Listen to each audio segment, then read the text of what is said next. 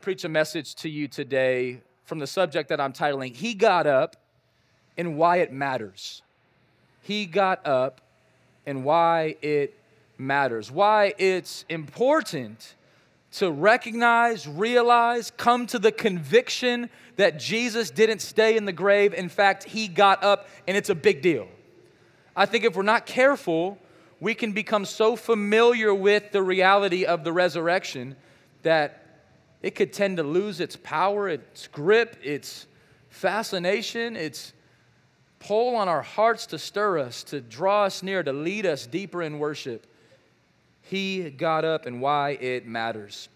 There's four different gospel books in the Bible. There's Matthew, written by a Jewish man who came to know Jesus.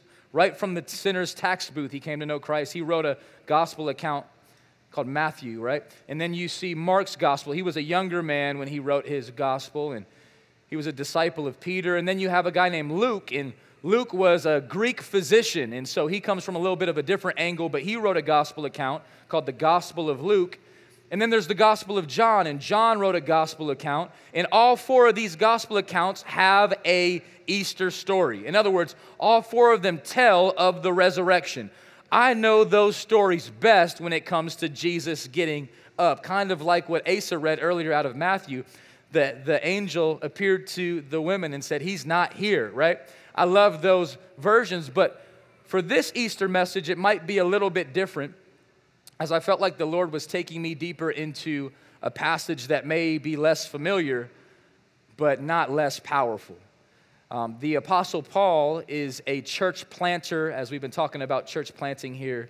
He was a church planter. Saul was his name originally. He was a persecutor. He had people killed for their belief in Jesus. He would have shown up at this church on Easter Sunday ready for war, right? But God loves to take Sauls and turn them into Pauls.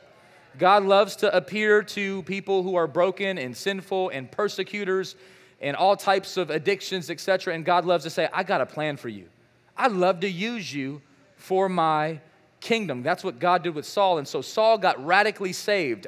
He got new eyes, he got new ears, he got a new mind, and God used him to plant churches all across the world. One of the churches he planted was in a city called Corinth.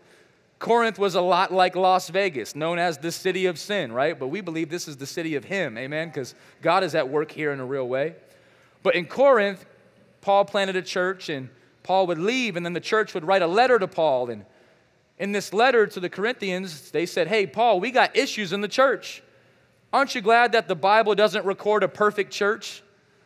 Right? That the Bible records churches that have all types of issues, like the Corinthian church had sexual sin in it had idolatry. Some people were like, I want to be baptized by Paul, but I want to be baptized by Apollos when it doesn't matter as much who does it, it matters who you believe in when you do it, right? Uh, some people were talking about, hey, you know, like I'm better than you, I'm more elite than you. There was abuse of spiritual gifts, it was chaos all over the church. And one of the things that was happening in the Corinthian church is that people were starting to plague the church with false teaching. In other words, there was people that were starting to say, hey, Jesus didn't really rise from the grave, did he? Like, did he really get up? Like, did Jesus really get up? And so Paul got this letter where people were questioning the validity of the resurrection. And so Paul writes back in his letter, 1 Corinthians chapter 15, and he addresses these questions. So if you're ready, say ready. ready. If you're hungry, say let's eat. Father, as we get ready to eat from your word on this great Easter Sunday, April 4th, 2021, give us a moment with you. God, I pray we would experience the power of the resurrection afresh here today at Walk Church. Those online, those in person. Holy Spirit, enter the room. Speak to our hearts. We invite you in. In Jesus' name, amen. Starting in 1 Corinthians chapter 15 We'll pick it up in verse 12. If you're there, say, I'm there. If you got a hard copy of your Bible or an iPod or iPhone or some eyelids, if you're there, say, I'm there. Everybody should be there, all right? 1 Corinthians 15, verse 12 says, Now if Christ is proclaimed as raised from the dead, how can some of you say that there's no resurrection of the dead? But if there's no resurrection of the dead, then not even Christ has been raised. And if Christ has not been raised, then our preaching is in vain and your faith is in vain. We are even found to be misrepresenting God because we testified about God that he raised Christ, whom he did not raise if it is true that the dead are not raised. Verse 16. For if the dead are not raised, not even Christ has been raised. And if Christ has not been raised, your faith is futile and you're still in your sins. Then those also who have fallen asleep in Christ have perished.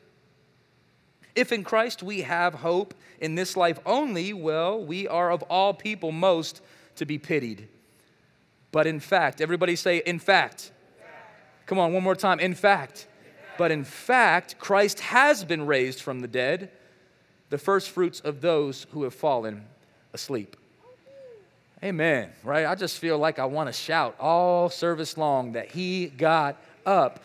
This text is teaching us here the rea- okay, we're like, should we clap or not? Should we clap? Yeah, man. Let's do it. Let's do it, right?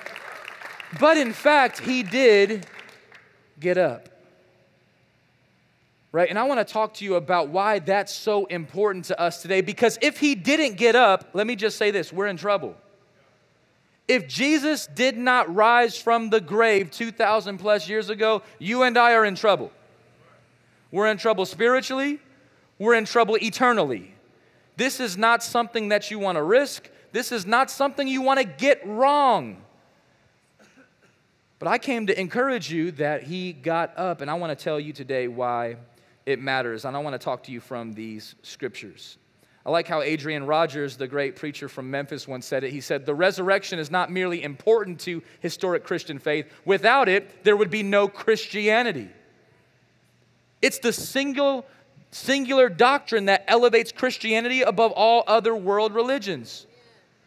The, the resurrection of Christ sets Christianity apart from every other faith claim. When I went to college, I had the option of what I wanted to major in. And I saw all these different options. The one that I picked was religious studies. I began to study all the different world religions, all the different faiths. What I realized is every faith has this reality that there was somebody who came to earth and proclaimed a message about God that required us to work really hard to climb this ladder in hopes that one day we could climb high enough and God would have mercy on us and let us into heaven. The difference in Christianity is that we can't work hard enough to get up there. Jesus came down the ladder for us. He comes and steps into our place, our world, puts on our skin, lives the life that we couldn't live, sinless, perfect, spotless, then dies the death we deserve to die because we couldn't earn it. He needed to earn it for us. And then he gets placed in a grave. But this text is telling us that if he stays in that grave, it's meaningless. But on the third day, come on, somebody, he got up. He did that thing, right? He, he did something that nobody else has ever done, that nobody else could say, I raised myself from the grave. Maybe you've heard of this figure. In the early 1900s, there was a man by the name of Harry Houdini. Harry Houdini. He was an illusionist. He was a studier of magic. He had all types of tricks up his sleeve. It was known of Harry Houdini that he could escape from anything, right? You could put him in the best jail, he was breaking out of it. You could put handcuffs on Houdini, he was getting them loose. You could put him in a milk can or a water torture cell. You could seal him in a boiler and drop him down into water. One of his famous magic tricks was he was locked up in a boiler, dropped down into water, and appeared next to everybody, right? That was something that Houdini was known for. He would get put in chained coffins and some thought he even possessed supernatural powers. He had the mind of a genius. He could escape anything.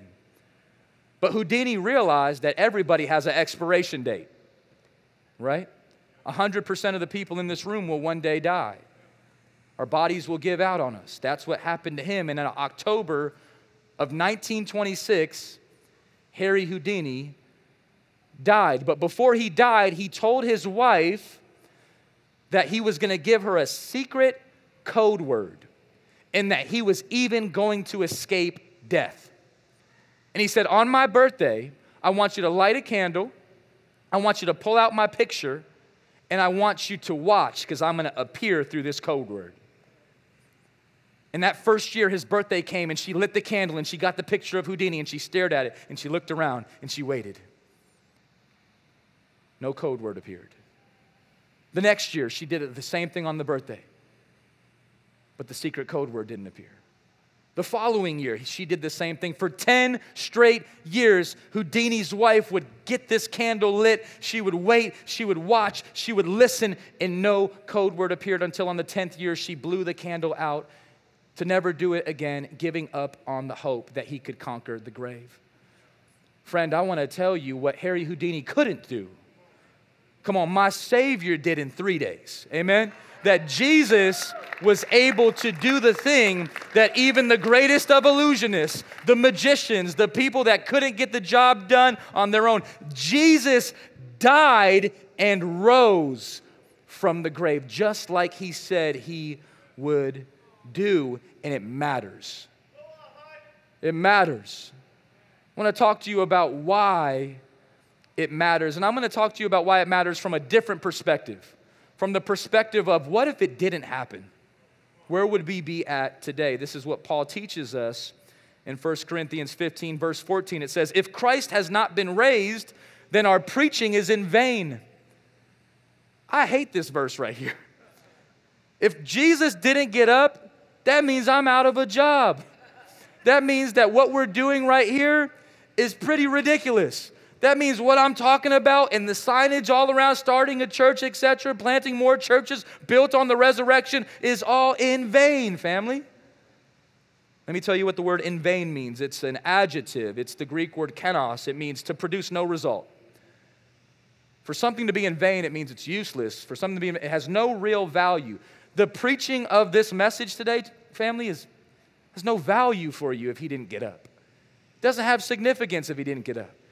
It's not important. It's baseless. It's worthless. It's senseless. It's foolish, church. If Jesus didn't get up, then this message right here is what the Bible calls empty. Another translation says that if Christ has not been raised, then our preaching is empty. And I'm sad to say that there's a lot of preaching today that's already empty, and Jesus has been raised from the grave because we don't focus on this enough, church that Jesus Christ didn't stay buried long. He got up, and that should do something to us. That should make us want to shout. That should make this message do something. If Jesus didn't get up, preaching's powerless, church. Friend, preaching is powerless. Oh, but if he did get up, preaching is powerful. If Jesus did get up, this message is different. This is a supernatural message. Romans 1:16 says, "I'm unashamed of the gospel, for it is the power of God for salvation, first to the Jewish person, then to the Gentile person. It's for all of us." My friend, if Jesus didn't rise from the dead, his preaching is powerless. Tim Keller said it like this. He said, "If Jesus rose from the dead, then you have to accept all that he said." If he didn't rise from the dead, then why worry about any of what he said? The issue on which everything hangs is not whether or not you like his teaching, but whether or not he rose from the dead. But I'm believing here today, he got up. Amen? That's what we're anchored on. You're going to get tired of hearing that phrase, but I hope it gets deep down into our hearts. Jesus didn't rise, then not only is preaching useless, preaching powerless, but he didn't rise, our faith is useless. Right? As we look at this text one more time, it says, If Christ has not been raised, then our preaching is in vain and your faith is in vain. I want to tell you something that might be a spoiler alert. It might sound like bad news. If Christ didn't get up from the grave, your faith is useless. Your faith doesn't have any more use to it because he didn't get up. In fact, he's still buried somewhere in Israel, and he can't help you here today because dead people can't help us. But alive people can, especially those who are God in the flesh, who died and rose from the grave and said, I'll be with you wherever you go. Faith is useless if we don't have a Savior who got up, remember what vain means no result, no value, no significance. Oh, my friend, but if he did get up, our faith is useful. Oh, our faith has great power to it. The, the belief of things that even you can't see is producing great works. I love what Jesus said in Matthew 17, verse 20. He said, Truly I say to you, if you have faith like the grain of a mustard seed, a mustard seed in itself is small, but the grain of the mustard seed, it's like a little baby seed. You will say to this mountain, Move from here to there, and it will move, and nothing will be impossible for you. Amen? He says it takes faith to have that type of mentality. That's different than the Mamba mentality, right? I like that's the Mary mentality. That's Jesus' mom who said, I believe that nothing's impossible for me because my God is alive. Because Jesus got up from the grave, we can have faith in a Savior who can do all things. I love this verse. It's one of my favorite walk verses. I love the walk verses. 2 Corinthians 5 7. Come on, let's read it together. Ready? One, two, three. For we walk by faith, not by sight. Friend, we walk by faith. Our faith has legs to it. We walk by faith. We walk in Christ, but that's not important if he didn't get up. But that's everything if he did. If he didn't get up, our faith is in vain. Our faith is empty. Our faith is useless. I would even dare to say we should pray prayers that say, Increase our faith, Lord. That's exactly what the disciples prayed. In Luke 17, the apostle said to the Lord, Increase our faith.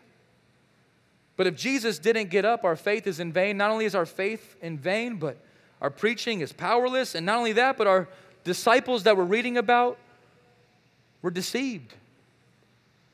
We have a Bible that's full of disciples' testimony. You got Matthew's testimony, John's testimony, Mark's testimony, Luke's testimony, Paul's testimony. Friend, if they're not telling the truth, what we're reading is a lie. That should scare you. Because I'm not a fan of being deceived, amen? I don't know anybody that's in it to be lied to. But I want to encourage you with today that these disciples that we're reading are not lying. They're actually attesting to the reality that Jesus got up. I know that this to be true in my own life. I've, I've, I don't think I've ever seen somebody tell a lie to not get in trouble, right? No, I, I say I'll say that. I've seen people tell a lie to not get in trouble. I've seen people tell lies. I've seen kids say, ah, "I wasn't me. It wasn't me. It wasn't me," right? But at the same time, they might be like, "All right, fine, it was me. I just didn't want to get in trouble." But what we see with the disciples is that they're telling a story that's going to get them in trouble. If these disciples were deceived, if these disciples were lying, if these disciples were believing something that wasn't true and they knew it, why would they do what they did? Did you know historically, all 12 disciples, Matthew, Mark, Luke, John, uh, Bartholomew, he usually gets left out, Thaddeus, they don't have as cool of names, right? Shout out to any Thads in the room. No offense. To, please don't, don't send me an email, right? Um, there's all 12 disciples. All 12 disciples were outcasts for their faith and ended up being martyred for their faith. They declared powerfully that Jesus Christ rose, and because their confidence was in the resurrection, they died by faith. They died willingly. They died joyfully because they're going to somebody who already conquered death. It propelled them to say, What can you do to me? The Apostle Paul said, If I'm living, it's for Christ. If I'm dying, I'm gaining. The disciples were either telling the truth or they were deceived. I love Peter's testimony.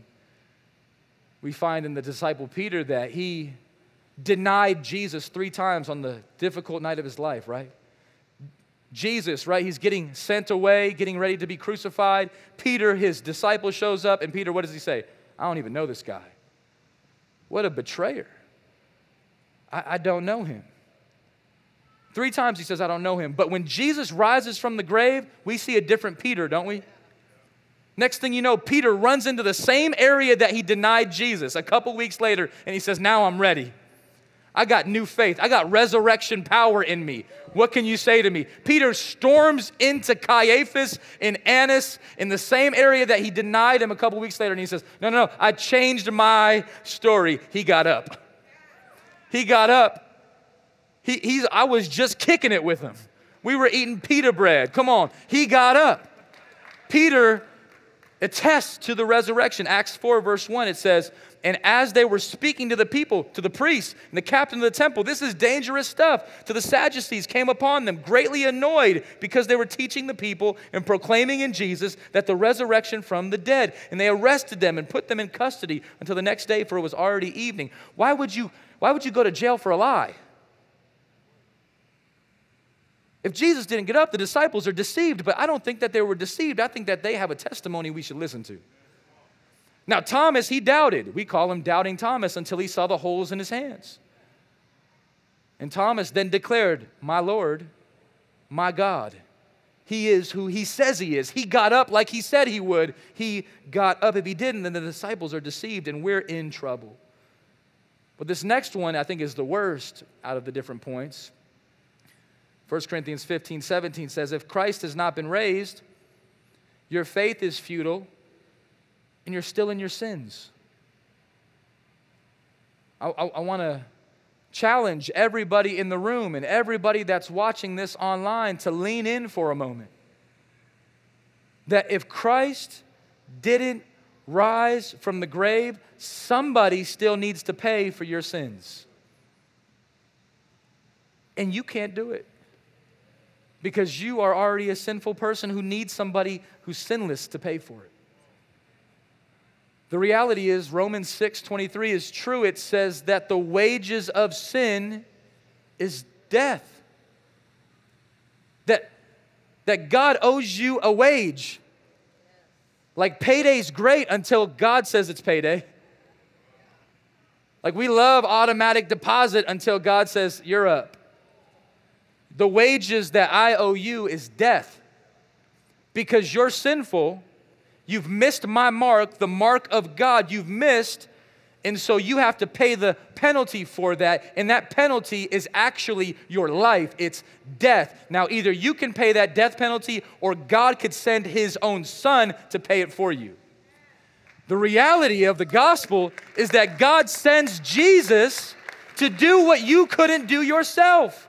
And if you asked me to die for you, I'm telling you no. And not only no, I can't die for you because I'm sinful too. The only sacrifice that God would accept would be a sinless, perfect, spotless lamb, which when Jesus steps on the scene, John says, There he is. The spotless Lamb of God who takes away the sin of the world. And Jesus would go into the grave and he would die for our sin. But, friend, if he stays in the grave, 1 Corinthians 15 says that we're still in our sins, that we haven't been counted as justified yet. If Jesus doesn't get up, we're not justified. It's interesting language. It's actually legal terms. For all my legal friends in the house, if we got any lawyers or attorneys, this is a word for you. I'm so grateful that the Jesus I believe in is not only the King of Kings, He's not only Jesus the Good Shepherd, He's not only Jesus the Savior. Come on, He's Jesus the lawyer. Amen? I love Jesus the lawyer. I need Jesus to stand up when I get to heaven and Satan steps in and says, Yo, Hayden did this, this, this, this. I need lawyer Jesus to say, Yeah, I paid for all that. I need lawyer Jesus to plead my case for me. I can't do it myself. I can't say, well, I got enough good deeds to outweigh my bad deeds because even my good deeds are filthy rags to God. I need a lawyer Jesus to say, check out these hands, check out this blood. I died and I rose. I can justify this sinner named Hayden. Lawyer Jesus may be my favorite Jesus. First John chapter 2 verse 1 says it like this My dear children, I'm writing this to you so that you will not sin. This resurrection message should help us not sin. But if anyone does sin, this is my verse, we have an advocate who pleads our case before the Father. We have an advocate who steps in and says, Wait, wait, wait, wait, wait, wait. I already paid for that. When Jesus on the cross says, It is finished, wow, that's the good news. We have an advocate who steps in and pleads our case to the Father. He is Jesus Christ, the one who is truly righteous. And that's how we get justified. The definition for justified, to get justice, the definition to be justified is to be declared innocent, to be declared guiltless, to be declared acquitted, absolved by God the Father, the righteous judge. I've heard people say this all the time hey, I don't know about that, Hyde, only God can judge me. And I always say, well, what, you say that like that's a good thing. How are you going to beat the case? You better have a, a lawyer that died for you and, and bought you back with blood and not just stayed dead, but rose from the grave and said, Death, you've lost your sting. I love Romans 4, verse 25. It says, He was delivered over to death for our sins. We need the cross. Don't miss the cross, friends. Without the cross, we don't have somebody to pay for our penalty. But He was raised to life for our justification. So, for you to be forgiven and justified, forgiven of all your sins, counted just, righteous, and holy before God the Father, you need a sinless Savior to rise from the grave. I love these lyrics of this song. Living, He loved me. Dying, He saved me. Buried, He carried my sins far away. But I love this part. Rising, come on, He justified right? And one day he's coming. And friend, that is a glorious day. If he didn't rise from the grave, sin is triumphant. But if he did rise from the grave, sin is defeated. We believe that to be true. Let me give you the fourth point here that really rocks me. In fact, the fifth point it says that in verse 18, then those also who have fallen asleep in Christ have perished. If Jesus didn't rise from the grave, death is dominant. Death is the one that's dominating life. The word dominant means to be in control. The word dominant means authority. The word dominant means somebody to be sovereign over your life. If Jesus didn't get up from the grave, you know who's controlling your life? Death. If death is dominant, then I would say life is nothing but a cruel joke. I've seen too many people die in this past year, friends. If death is the final call, if death is the final sting, if death is all we have, then death is dominant. Then really the reality is we just need to go home. It's survival of the fittest. This is all we got. We better maximize it to the fullest. It's dog eat dog. Get out of my way. I'm trying to win. If Jesus didn't rise from the grave and death is dominant, you better try to can all you get and get all you can. Because this is it. You can't take it with you. But if he did get up, friend, death is no longer dominant, death is defeated. Amen? If Jesus got up, he even looked at death and said, You can't hold me down. Therefore, you can't hold my people down. Well, if you're on Team Jesus, you're on the winning team. Even death can't hold you. I love this reality statement for my note takers. You can just write this down and maybe it'll help you. It's helped me. Death is no longer dominant when Christ has dominated the grave. Death can no longer be the final place for your life when death has already been dominated by Christ Himself. I just recently alluded to this. I, I, I, it's no secret that it has been a challenging year for everybody. Amen? Right? 2020 caught us all by surprise. In fact, it caught me by surprise, especially as I've officiated more funerals in the past year than I've done in my entire ministry journey. And each one has been difficult, each one has been challenging, each one has been sorrowful. But can I share something with you? When family members look me in the eye and say, Yo, my mom, my brother, my uncle, my friend loved Jesus. Those funerals are so much easier for me to do, for those people than any of the other ones. You know why? Because I can look at those people and say, listen to me, by the authority of the resurrection, death is no longer dominant. We have a Savior who gives us hope, and this hope is living. That's why Paul says, we don't grieve like the world grieves. The world grieves without hope. We grieve with hope. We grieve with the reality that one day I'm gonna see them again. And not only am I going to see them again, they've already been justified. They got a new body, a new mind, and a new eternity. They just beat me there. I'm going. They just got there first, right? People in heaven are like, don't pray me down here. I don't want, like, I'm in a new place. Your best life isn't now. This right here is a training ground. This right here is not a playground. This is a battleground. Spiritual warfare. We're on the winning team. But, friend, I want to tell you if Jesus didn't get up, we're in bad shape because this is all we got. And it's not pretty. it, it is messy, but, friend, we have better news. John Stott said, We live and die, but Christ died and lived. And if we're with him, then we're living too. We're living hope. 1 Thessalonians 4 says, For if we believe that Jesus died and rose from the dead, so also God will bring with him those who have fallen asleep through Jesus. But if Jesus stays dead, we're sleeping too.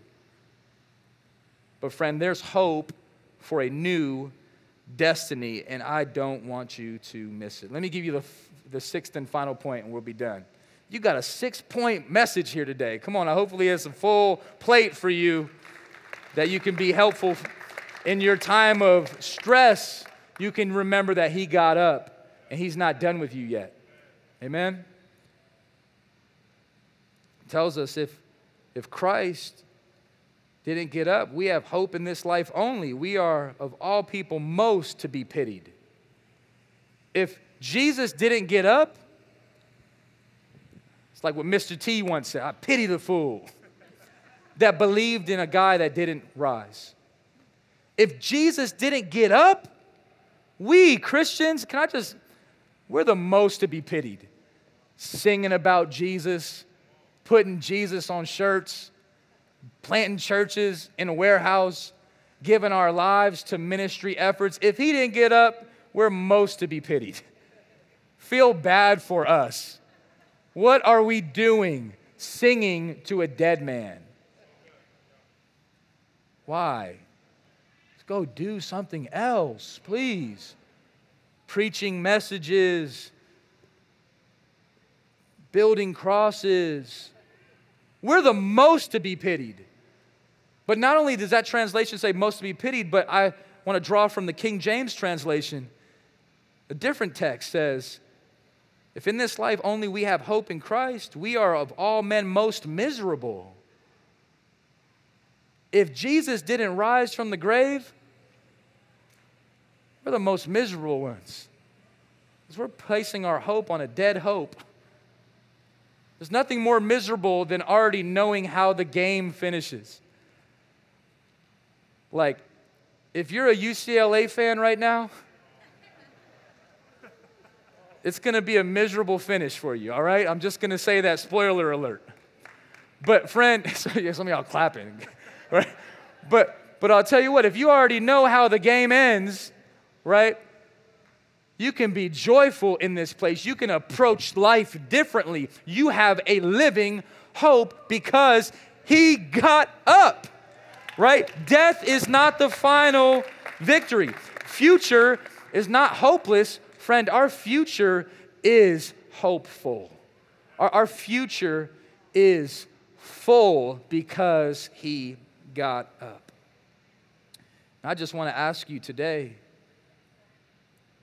do you know your future? Do you know this Savior who got up from the grave? Do you know the one who died and rose? Do you know the one who could bear the guilt and the stain and the sins of your past, present, and future? Because if you know Him, you know where you're going. If you know Him, you know where you're going. Jesus said, I'm the way. Everybody say, way. Jesus said, I'm the truth. John 14, 6. Everybody say truth. Jesus said, I'm the life. Everybody say life. John 14, 6. I'm the way, the truth, and the life. No one comes to the Father except through me. You can know where you're going. You can put in your GPS map heaven, and it's gonna say Jesus died, Jesus rose. Put your faith in him, and you'll get there. Amen? But you need that whole package. I recently read a story about Albert Einstein. And maybe you're familiar with Dr. Albert Einstein. He was known as the smartest man to ever live. And there was this story about how Dr. Einstein once aborted a train. He was getting ready to go to a next stop, and he gets up to the front, and the conductor says, uh, Excuse me, do you have your train ticket? And Dr. Einstein began to feel all around his pockets and look everywhere, and he said, I can't find my ticket. And the conductor said, Well, guess what? Good news. I know who you are. You're Dr. Albert Einstein. Come right on to the train. And then he went around and did his business, and then he checked other people in, checked other people in. He looked, and he still saw Dr. Einstein looking all over, Albert Einstein, looking around, checking his pockets, lifting things up. I can't find my ticket. The conductor comes back, and he says, Sir, I, I, I know who you are. Come on. And Dr. Einstein said, I know who I am too. I just need to know where I'm going. Right? The reality is, not enough people know where they're going. We're looking, we're searching. Can this get me there? Can this take me there? Can this take away my sin? Can this take away my shame? Can this take away my fear? Can this help me with my future? And the reality is, the only thing that can help you is a living Savior who took away your sins, who rose from the grave, who promised you he'll be with you, he'll come back for you, you'll go with him. That not only do you have victory over death, but you can have victory in life through your faith in Christ. As I close, I'll invite our worship team to come back and join me as we'll close with one final song. I want to go ahead and I want to flip all six points. Let me go ahead and share all six one more time. Right? Preaching is powerless if Jesus didn't get up. Faith is useless if Jesus didn't get up. Disciples are deceived if Jesus didn't get up. Sin is triumphant if Jesus didn't get up. Death is dominant if Jesus didn't get up. Future, hopeless if Jesus didn't get up. But, friends, if he did get up, come on, somebody, give me a drum roll, please. If he did get up, let me give you the next slide. Preaching, that's powerful. Faith, that's useful. Disciples are dependable. Sin, conquerable. Death, defeatable. Future, is hopeful. Amen? And we stand upon that promise here today as brothers and sisters in this house. Let me pray for us as we close. Father, in Jesus' name, right now, I just want to pray for everybody here today, everybody watching online. Thank you that He got up. We plant our feet upon the promise that Jesus is alive that God, the most well attested to fact in the history of the world, is that Jesus got up. That history is staked upon the reality that Jesus got up. That it's 2021 because 2021 years ago, he got up. The date changed at his life. Our lives changed at his life. And today, somebody may be here that needs to respond to this message. With all heads bowed, with all eyes closed, I want to give you a chance to receive Jesus as your Savior, as your lawyer, as your risen King. Right now, you can just pray this prayer by faith. You can repeat these words. It's not the words that save you, it's your faith in Christ that saves you. But I want to lead you in this time. Just say, Jesus, I believe. I was dead, but now I'm alive. I was lost, but now I'm found. I turn away from my sins. I repent. I put my faith in Christ who's alive. Fill me with your Holy Spirit. I receive you as my Savior. Yes, Change my destiny. I know where I'm going. I love you, Jesus. I need you, Jesus. I confess that you're my God, that you died and rose, and I'm with you forever. In Jesus' name, amen. Amen. Amen. Amen. Amen.